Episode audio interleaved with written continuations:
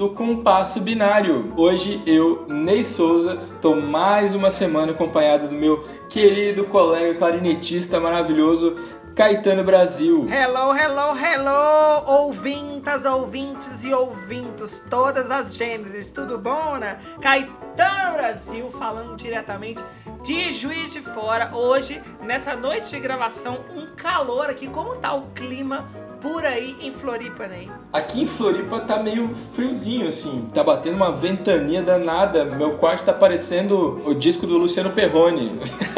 tem, tem tudo aqui. Tem, tem porta batendo, tem frigideira, reco-reco. Tá, tá rolando uma percussão danada aqui no meu quarto. Ter cuidado que ventania pra esses seus lados aí não é coisa boa não, hein? Segura as Ah, pontas. Nem me fala. A gente tem que gravar um episódio especial do podcast de Tragédias de 2020. Ah, não, chega. Vamos falar de coisa boa, vamos falar de TechPix, a filmadora mais vendida do Brasil. E melhor que TechPix, só quem? Só o compositor que a gente vai trazer pro episódio de hoje. Vocês estão vendo, né, que a gente só tá trabalhando com gente fina, elegante, sincera, fazendo Só nata. Fazendo um passeio por esse Brasil, meu amor. Vocês estão vendo que no mesmo país, um lugar eu tô aqui sem camisa gravando e o outro tá falando que é ventania. Então a gente tá falando o quê? De uma diversidade cultural, de uma, de uma diversidade geográfica e, por que não, de uma diversidade musical. Fala pra gente, Ney, quem vem no episódio de hoje. No episódio de hoje temos Laércio de Freitas e todo esse balanço do choro de São Paulo. A gente vai falar desse pianista brasileiro maravilhoso, arranjador, que já arranjou obras do Pixinguinha, obras do Piazzolla, já arranjou disco da Elza Soares, já atuou. Então ele, ele faz de tudo e tudo que ele faz é maravilhoso. A gente vai te provar hoje, ouvinte, porque você vai ficar ouvindo com a gente aqui o Laércio, esse piano balançado que é uma maravilha. Praticamente o quê? Uma blogueira nascida no século passado, porque faz de tudo um pouco. E aí a gente vai falar pra você que ele nasceu onde? Em Campinas, está mais perto aqui de mim do que do Ney, né? Interior É. de São Paulo, no dia 20 de junho de 1941. A gente está trazendo aí um signo de gêmeos, quase uma cúspide. Você sabe o que é cúspide, Ney? Não, não me lembro agora o que é cúspide, Caetano. Tá vendo? Você tá precisando me, me, me rever seus- relembre, me, me relembre a etimologia da, da cúspide com todo o seu conhecimento astrológico. Cúspide do latim. Mentira, sacanagem. Não sei a etimologia, mas sei que cúspide é a pessoa que nasce na transição de um signo pro outro. O Laércio se safou por um dia ali de ser cúspide entre o signo de Gêmeos e de Câncer ficou mesmo Geminiano e Melo, que é o, signo que da comunicação, é o signo que gosta da conversa, que gosta de socializar, que tananana, que tananina, que muda de fases também, né? Tem uma hora quer, outra não quer, aquela coisa toda. Do signo de ar, né? A gente tá falando que os signos de ar ali são essa coisa, esse movimento, e a gente vai falar um pouquinho do movimento Laércio através da música brasileira, com foco aí no choro, que dentre as milhares de coisas que o Laércio fez na carreira dele, são sempre o fio condutor e acaba amarrando, né, toda, todo esse arsenal de compositores que a gente está trazendo aqui no Compasso Binário para vocês. Como gente já falou diversas vezes aqui no Compasso Binário, se a gente seguir a linha do tempo desses compositores que a gente tratou na primeira temporada, todos eles estão ali na primeira metade do século XX. Então é, é uma época onde, se você se torna músico, você automaticamente está em contato com a música brasileira se formando.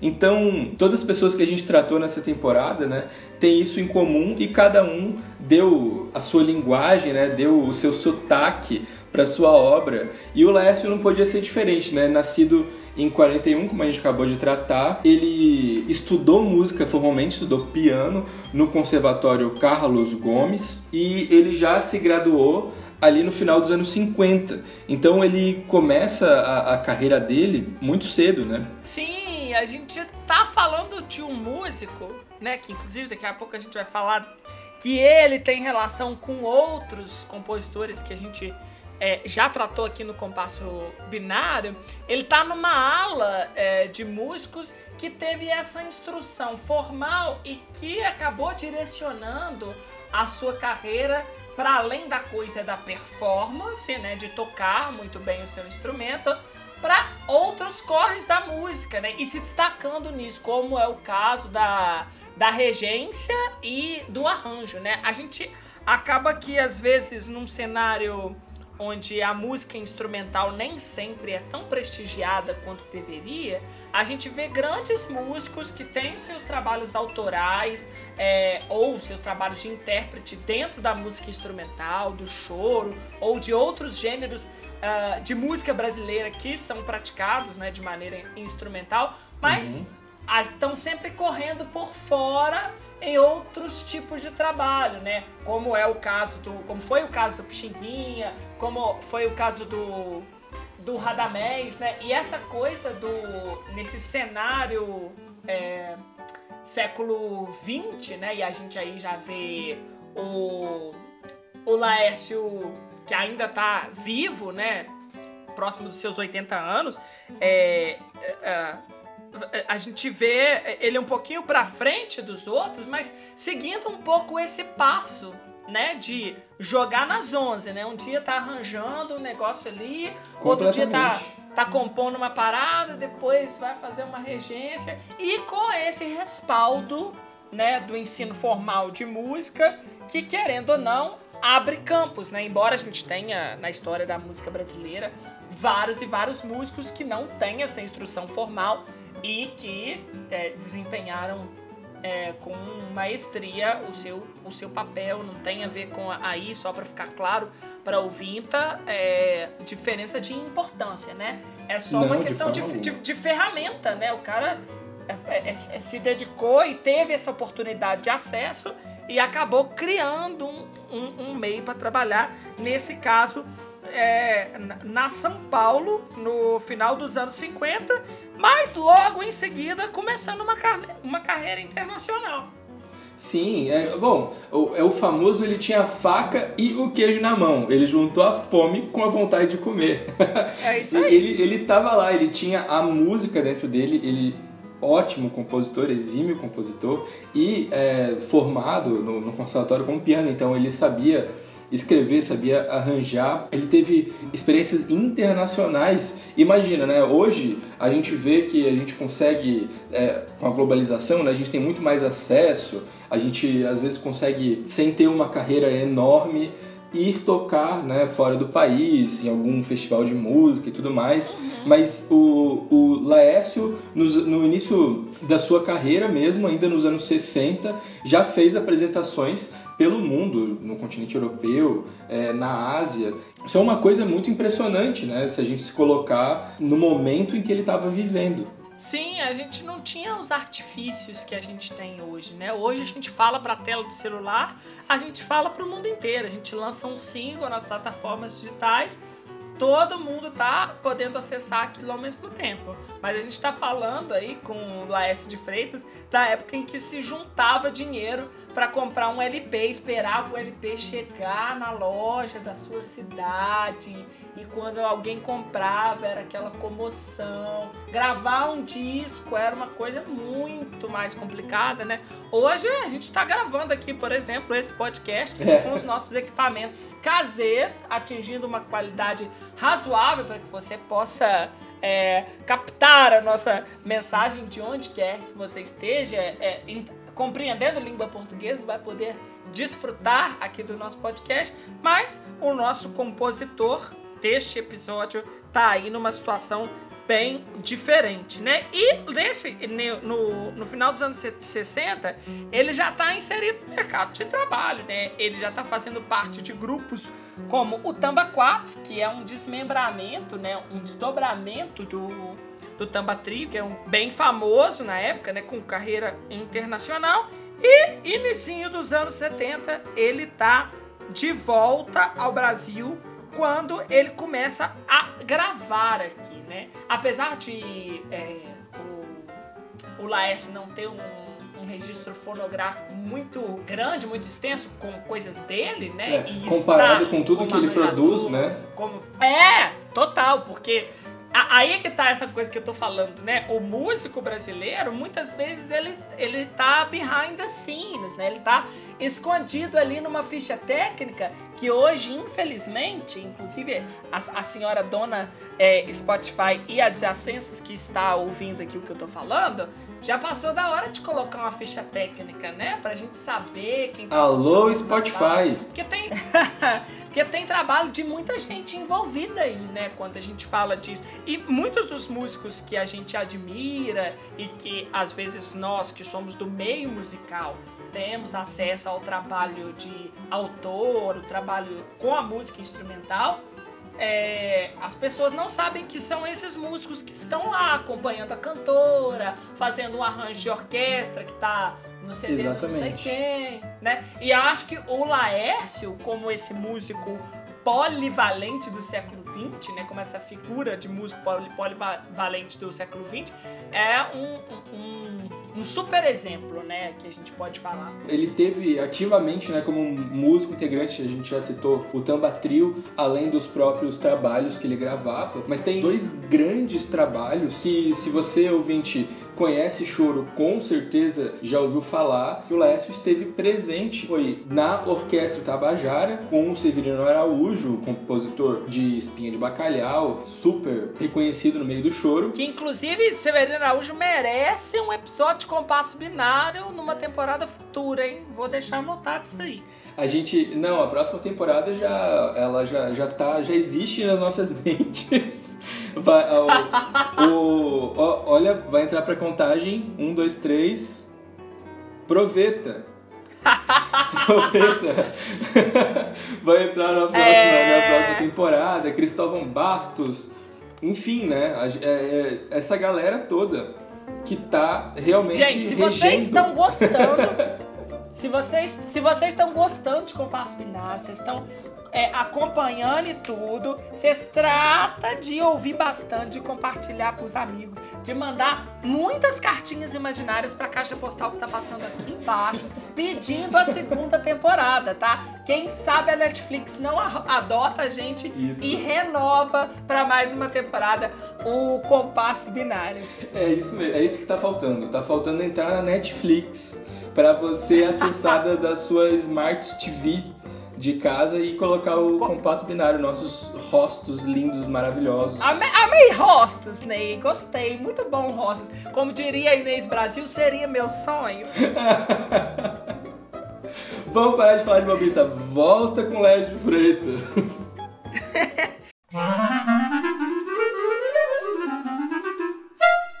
Estava falando dos momentos do choro. Aí você frisou a Orquestra Tabajara, né? Que foi um dos principais é, grupos de música brasileira em formação orquestral, né? Que inclusive é responsável pelo desenvolvimento de uma linguagem de big band, né? Que a gente vê Sim. muito no cenário do jazz, né? Que é uma formação com vários sopros, né? Principalmente saxofones, trompetes, trombones, mais aquela cozinha, né? Que a gente chama os instrumentos de acompanhamento, baixo, piano e a bateria, numa estética brasileira, né? Então, é- essa orquestra tabajara do Severino Araújo tava tocando, era choro, era frevo e senhor Laércio de Freitas estava lá presente. Estava lá, estava lá. E o outro trabalho, que a gente entrou nessa espiral de loucura e a gente não, eu não prossegui, é que o Lécio também estava no sexteto do Radamés e Nathalie. Essa formação incrível, maravilhosa, com dois pianos, aonde teve esse encontro de, de gênios, né? Enfim, sem falar da formação inteira, né? Mas, mas é raríssimo a gente ver dois pianistas tocando né, no mesmo trabalho, juntos, né? A começar pela disponibilidade de pianos nesse Brasil, que vem reduzindo, né? A, infelizmente, a gente é, tem observado por questões né, que, que não cabem aqui num episódio de Compasso Binário, mas a gente tem percebido que os espaços não têm tido pianos disponíveis. E nessa época que a gente está falando lá de Freitas, a gente não tem uma tecnologia também com acesso a teclados que sejam fáceis de transportar, que tem um custo-benefício. Então é, a parada era de tocar piano mesmo, né? E você pensa, na, é, é, não voltando tanto assim no tempo, né? Que a gente está falando de anos 70, a gente está pensando numa formação viável com dois pianos, né? É uma coisa importante da gente pensar e discutir. E olha, reunindo dois nomes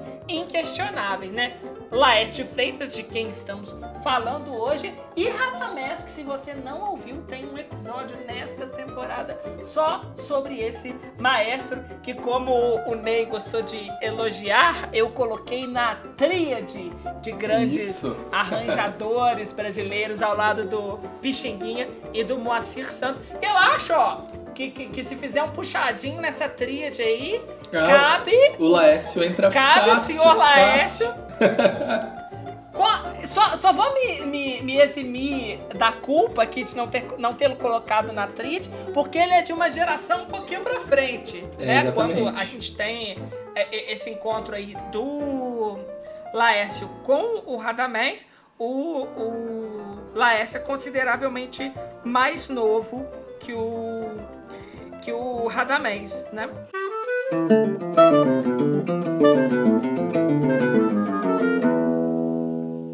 Como a gente já falou, né, Laércio produz muita música, seja como compositor, como arranjador, como músico acompanhante, dentro de outros trabalhos. Inclusive, continua contribuindo com seu repertório até hoje. Tem um trabalho muito legal da geração nova do Choro de São Paulo, que é o Panorama do Choro Contemporâneo de São Paulo que é um trabalho incrível e tem um, uma identidade do Laércio de Freitas dentro desse trabalho como compositor e, e toda a história né, dele para a música de São Paulo, a influência que a estética da música do Laércio de Freitas impactou no que o choro de São Paulo veio a se tornar é, hoje com esse registro do panorama contemporâneo do, do choro de São Paulo é muito, muito bonito, né, reconhecer isso e ele tá ligado ao projeto, né? Todo mundo faz essa referência esse- a esse- até hoje. essa né? coletânea é incrível, você pode conferir nas plataformas digitais. São dois volumes, cada faixa é de um importante compositor contemporâneo de São Paulo. Ou seja, nós estamos falando da galera que está nativa, né, independente da sua geração. E eu acho, Ney, que às vezes a gente fica um pouco com essa ideia do choro carioca, né, porque o choro nasceu no Rio de Janeiro. Mas a partir do século XX, do início do século XX, né, o choro que nasceu na segunda metade do século anterior, o XIX, ele começa a circular e assumir os seus sotaques, né? Praticamente como é, onde você você tem um centro urbano se formando, você vai ter uma música popular instrumental e que muitas vezes está relacionada a- a essa linguagem do choro, assumindo os seus regionalismos, né? E eu acho que é, é estranho falar de, de regionalismo num centro urbano como é São Paulo, mas eu acho que São Paulo também tem uma cara específica para essa música e uma coisa que já vem de antes, né? A gente falou aqui, por exemplo, é, da Lina Pesce, né? Uma, um outro episódio Sim. também que se você não conferiu, você vai conferir. Compositora maravilhosa. Também pianista, né? É, em São Paulo. Mas a gente vem é, é, de uma linhagem, por exemplo, que tá lá atrás no Zequinha de Abreu, outro pianista também, que é o compositor de Tico Tico no Fubá, né? É, depois a gente vem com o Garoto, que é o Nossa, gênio das sim. cordas, né? Sim. que eu, que eu acho que é um dos grandes responsáveis pelo que a gente entende hoje esteticamente como choro contemporâneo, né? Exatamente, né? Coisas que a gente ainda está descobrindo hoje é, e explorando, é, seja é, nós meros mortais, assim, aprendizes de choro e até as pessoas, os arranjadores que já têm o seu nome marcado na música brasileira, a gente ainda consegue enxergar as coisas que o garoto estava apresentando pra gente naquela época, né? Estão vindo ainda, né? A gente está ainda sorvendo dessa fonte de inspiração que é o garoto, inspiração harmônica, inspiração rítmica, inspiração Total. é, dessa, Total. dessa sede de, de informação, né? Que é uma coisa de dentro do choro, né? O Jacó também tem muito isso, mas de você criar em cima da melodia que você já compôs, né? Sim, e, e essa galera toda aí, toda em comunhão. É, é garoto interpretando concerto para violão que o Radamés compôs, eles indo na roda de choro com Pixinguinha, né? É, é uma efervescência cultural. E para vocês terem aí noção, o Laércio que tá nascendo em 41, Laércio, Laércio Baby é a época que essa galera aí tá na, na, é, é, na sua mais alta forma. Tá no auge, né? né? Seu mais alto grau de, no auge do desempenho, fazendo música nas rádios, nas rodas, nos concertos e moldando, né? Aí especificamente em São Paulo com o garoto. É, e aí acho que tem dois outros nomes que eu gosto muito de falar, porque tem um impacto muito grande sobre essa forma de compor, sobre assumir esse sotaque é, de São Paulo no choro, que muitas vezes vai usar essas harmonias sofisticadas que o garoto propunha, ou vai usar muitas convenções, né? Choros com muito break, né? Tem uma frase de repente todo mundo para de tocar, faz uma marcação, aí tem uma frase do violão e todo mundo volta. Coisas que a gente vê refletidos em trabalhos contemporâneos, como você muito bem citou aí o, o, o, o panorama do, do choro contemporâneo é, de São Paulo. Essas figuras são Esmeraldino Salles e o Orlando Silveira, né? Que compuseram, acho que a música mais famosa deles.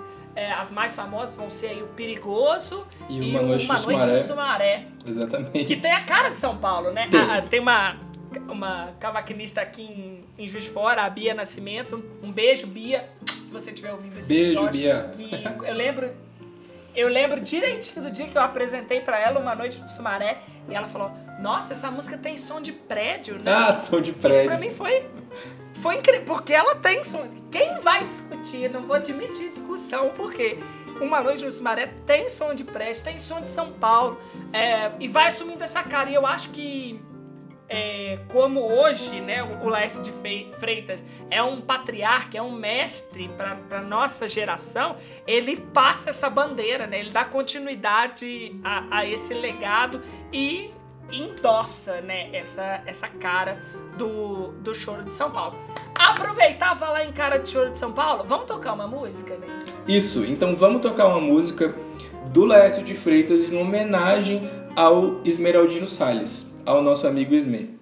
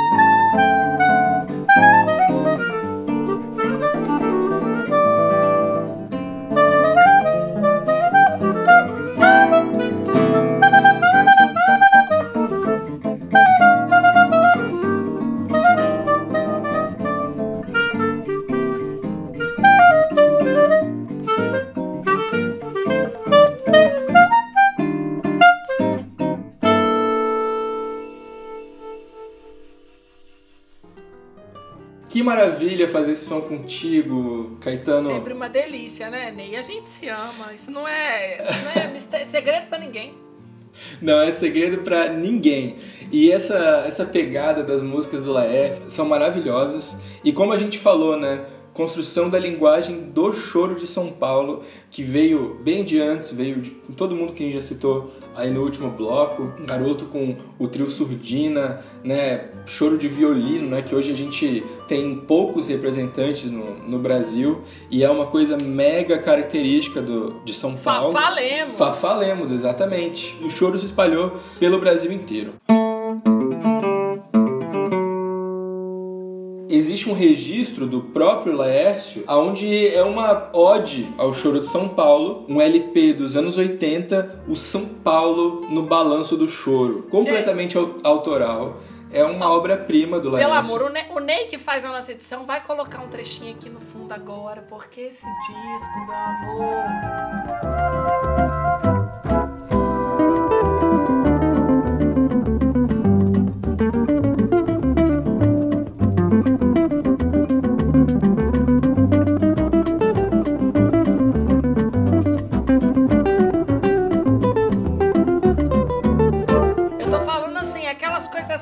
Marca-texto, que eu sempre falo aqui, você já pega, põe no seu bloquinho de nota, faz um sublinhado, porque isso aí você não pode deixar de escutar, não. Porque é coisa muito importante da nossa história e é o quê? Só alegria no nosso coração. Esse disco maravilhoso do Laércio, né? Todo autoral, ele abre com a música que a gente acabou de tocar, né? Ao nosso amigo Esme. E é, é só uma coisa linda atrás da outra, né? A formação desse disco com piano e órgão que o Laércio gravou teve percussão, então tem pandeiro, tem bateria também, o que é, é para o choro dos anos 80 talvez um pouco distante da linguagem que estava acontecendo no Rio de Janeiro, que é basicamente onde a Camerata Carioca estava crescendo, né? Sim, sim. E a gente tem aqui o Laércio lançando um descasso, né, com violão, bateria, contrabaixo e piano, né, essa formação completamente diferente da estética que estava acontecendo no Rio, e realmente carimbando né, essa estética do Choro de São Paulo, mostrando a que ele veio. Então, basicamente, todos os choros desse disco são clássicos para qualquer um que ouviu esse disco. Com certeza, porque tem essa esse poder do clássico, né? São obras muito definitivas, né? Obras muito maduras apresentadas nesse disco. O Laércio é um compositor de mão cheias e infelizmente pouco tocado, né? Eu que moro em Juiz de Fora e tenho uma influência cultural muito do Rio, por aqui a gente não toca as músicas do Laércio na roda. Acho também que por, porque as rodas ainda vivem é, um processo de defasagem de absorção de um repertório é, com uma cara um pouco mais moderna, né? Ou que assuma sotaques que não são propriamente tradicionalíssimos do choro, né? E acho muito importante a gente colocar esse ponto aqui, porque o choro ele já nasce como uma subversão, né? Uma subversão que faz reverência sempre às suas raízes e é muito consciente delas, mas o choro é música criativa, né? Sim. Então, quando é, surge lá com os compositores da segunda metade do século XIX, eles estão subvertendo uma estética europeia de tocar polka, de tocar valsa, de tocar scott. Quando vem Pixinguinha, ele está subvertendo o que se entendia como choro, porque eles estavam fazendo coisas modernas demais. Quando vem Garoto, Radamés, a mesma coisa. Então, o que faz, inclusive, o choro estar vivo, na minha humilde opinião, é esse processo de saber se reinventar sem perder a, a, sua semente, né? Uma coisa, aquela história da evolução que eu gosto de tratar aqui no compasso binário, uma coisa não nega a outra, não substitui a outra, mas transforma, soma e aponta novos horizontes. Isso, você né? precisa conhecer muito bem o caminho que foi pavimentado pelos outros grandes a quem você é contemporâneo e só assim você consegue Sim. deixar essa marca que todos os compositores do compasso binário dessa temporada deixaram e continuam deixando.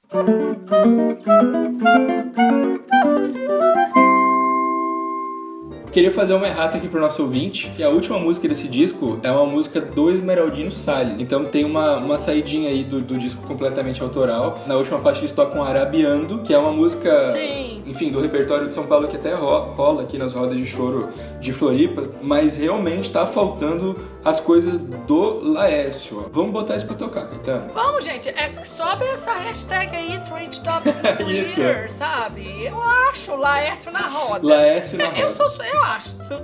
Vamos, eu, eu vou votar nessa campanha.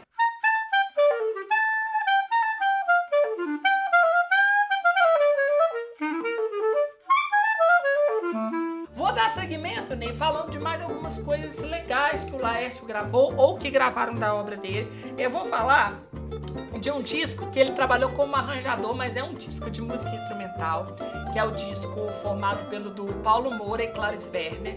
Eu, esse disco eu tenho uma. Até arrepio de falar, porque eu tenho uma ligação afetiva muito forte com ele. Quando eu comecei a tocar choro e comecei a tocar clarinete, especificamente, o Paulo Moura foi a minha primeira grande referência. Quem não conhece Paulo Moura também, gente, já vamos anotando aí. O que, que você tá fazendo? Você, tem, você, tem que, você tem que assistir com um bloquinho de anotação do lado. Porque cada nome desse que a gente fala daria um outro episódio. É coisa para você pesquisar, para você jogar no seu Spotify, na sua plataforma digital favorita e curtir, porque é a história viva da nossa música, né? A história tá latente da nossa música. E quando eu comecei a tocar clarinete, o Paulo Moura era uma referência muito forte. E o, o meu tutor, meu mentor primeiro, Marcelo Gonçalves, que me apresentou o choro numa oficina de música que eu fazia parte, ele me emprestou, ele emprestou pra gente esse disco do Paulo Moura Clarice Werner, que é um disco incrível de piano e, e clarinete, basicamente, tem uma faixa que o que o, o, Paulo Moura toca sax, que é a primeira, que é o carinhoso, mas com arranjos muito legais. A, a, a Clarice Werner, que tem uma tradição erudita de piano, né? Tem disco só de Debussy, por exemplo, e o Paulo Moura que uh, flutua em todas as áreas, né? Sim, de, toca tudo. Clássico, choro, jazz. E tem quatro arranjos desse disco que são do, do Laércio. Então, mais um jeito de você conhecer é, a cara desse cara que é o Laércio de Freitas, né? Paulo Moura e Cláudio Werner, eu acho que esse disco não tá nas plataformas, mas se eu não me engano, tem no YouTube. Esse disco que é de 1988.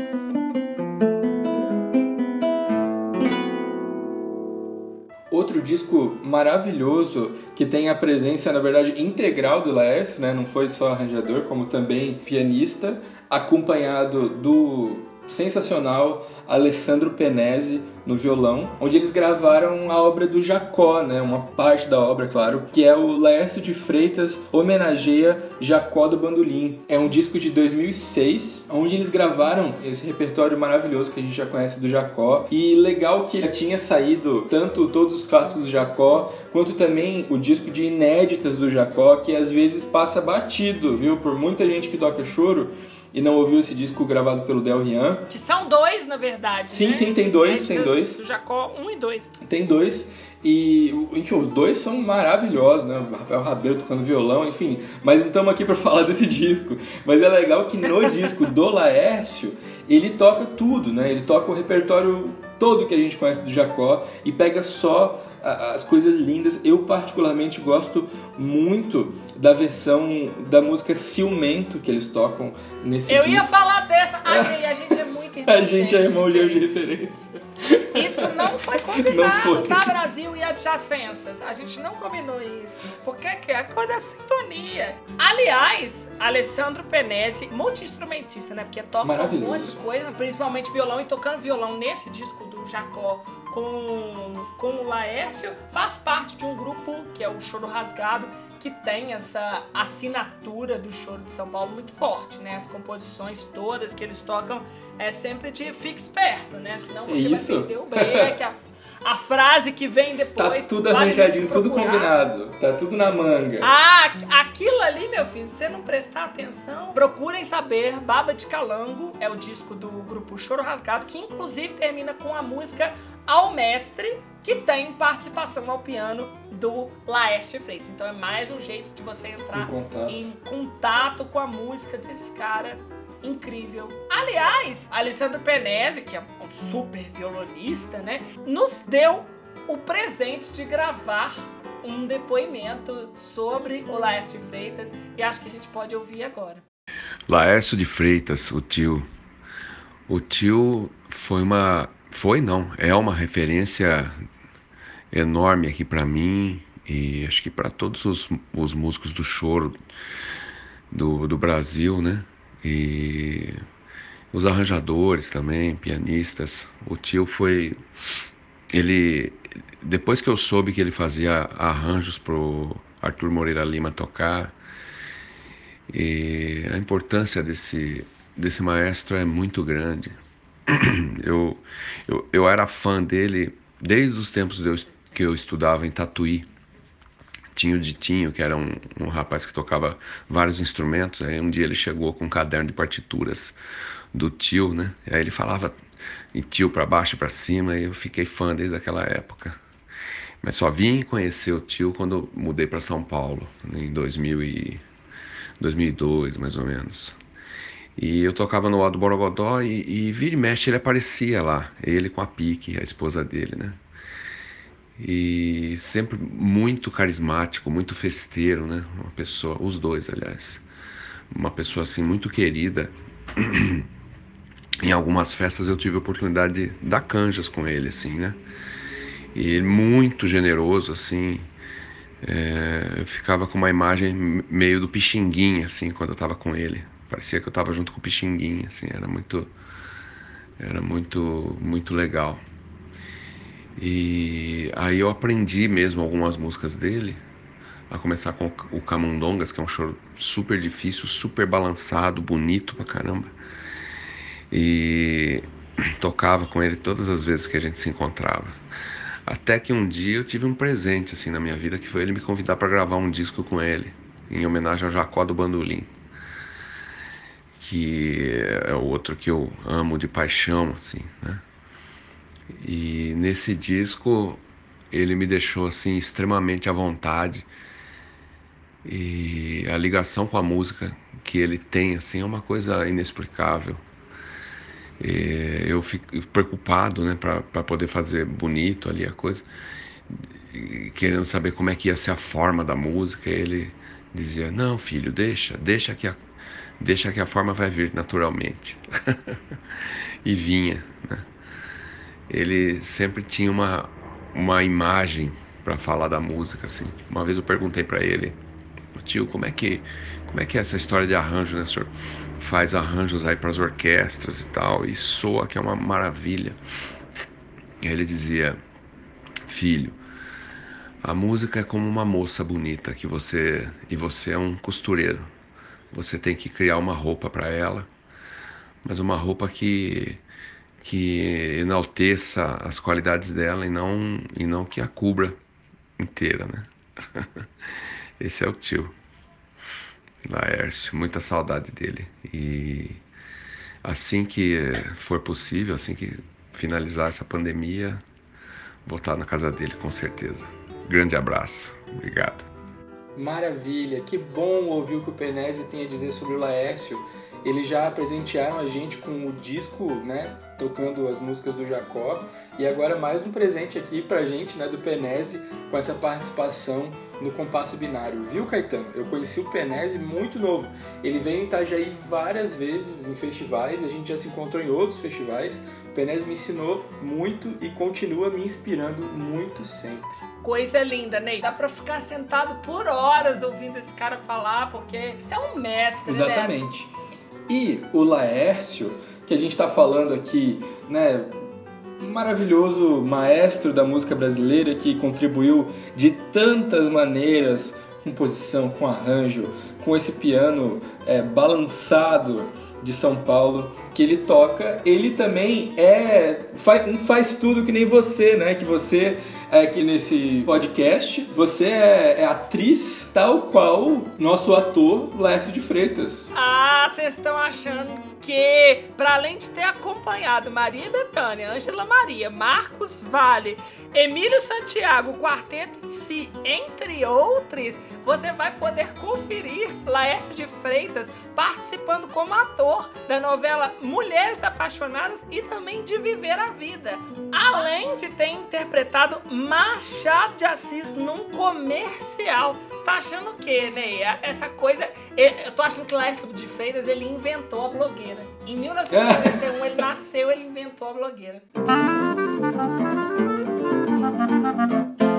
Olha só, gente. O Laércio é pai, né, da atriz e também cantora, Sim. Talma de Freitas. Então esse sangue artístico tá tá na família. E a gente citou um monte de disco aqui para você ouvir do Laércio e citou novela também. Então se você é um noveleiro, veja Laércio de Freitas em todas as mídias da sua vida. Ah, pra você conhecer a carinha desse moço que tá aí fazendo música maravilhosa até hoje pra gente. Ney, foi um prazer imenso fazer mais esse episódio com você. Não tem nem o que dizer. Quero agradecer muito essa oportunidade, agradecer todo mundo que tá acompanhando essa temporada que está quase no fim. Tá quase, tá quase. Quem será? Quem será na próxima semana? Temos surpresa. Hum, quem será? Quem será? Quem viver verá, meu amor.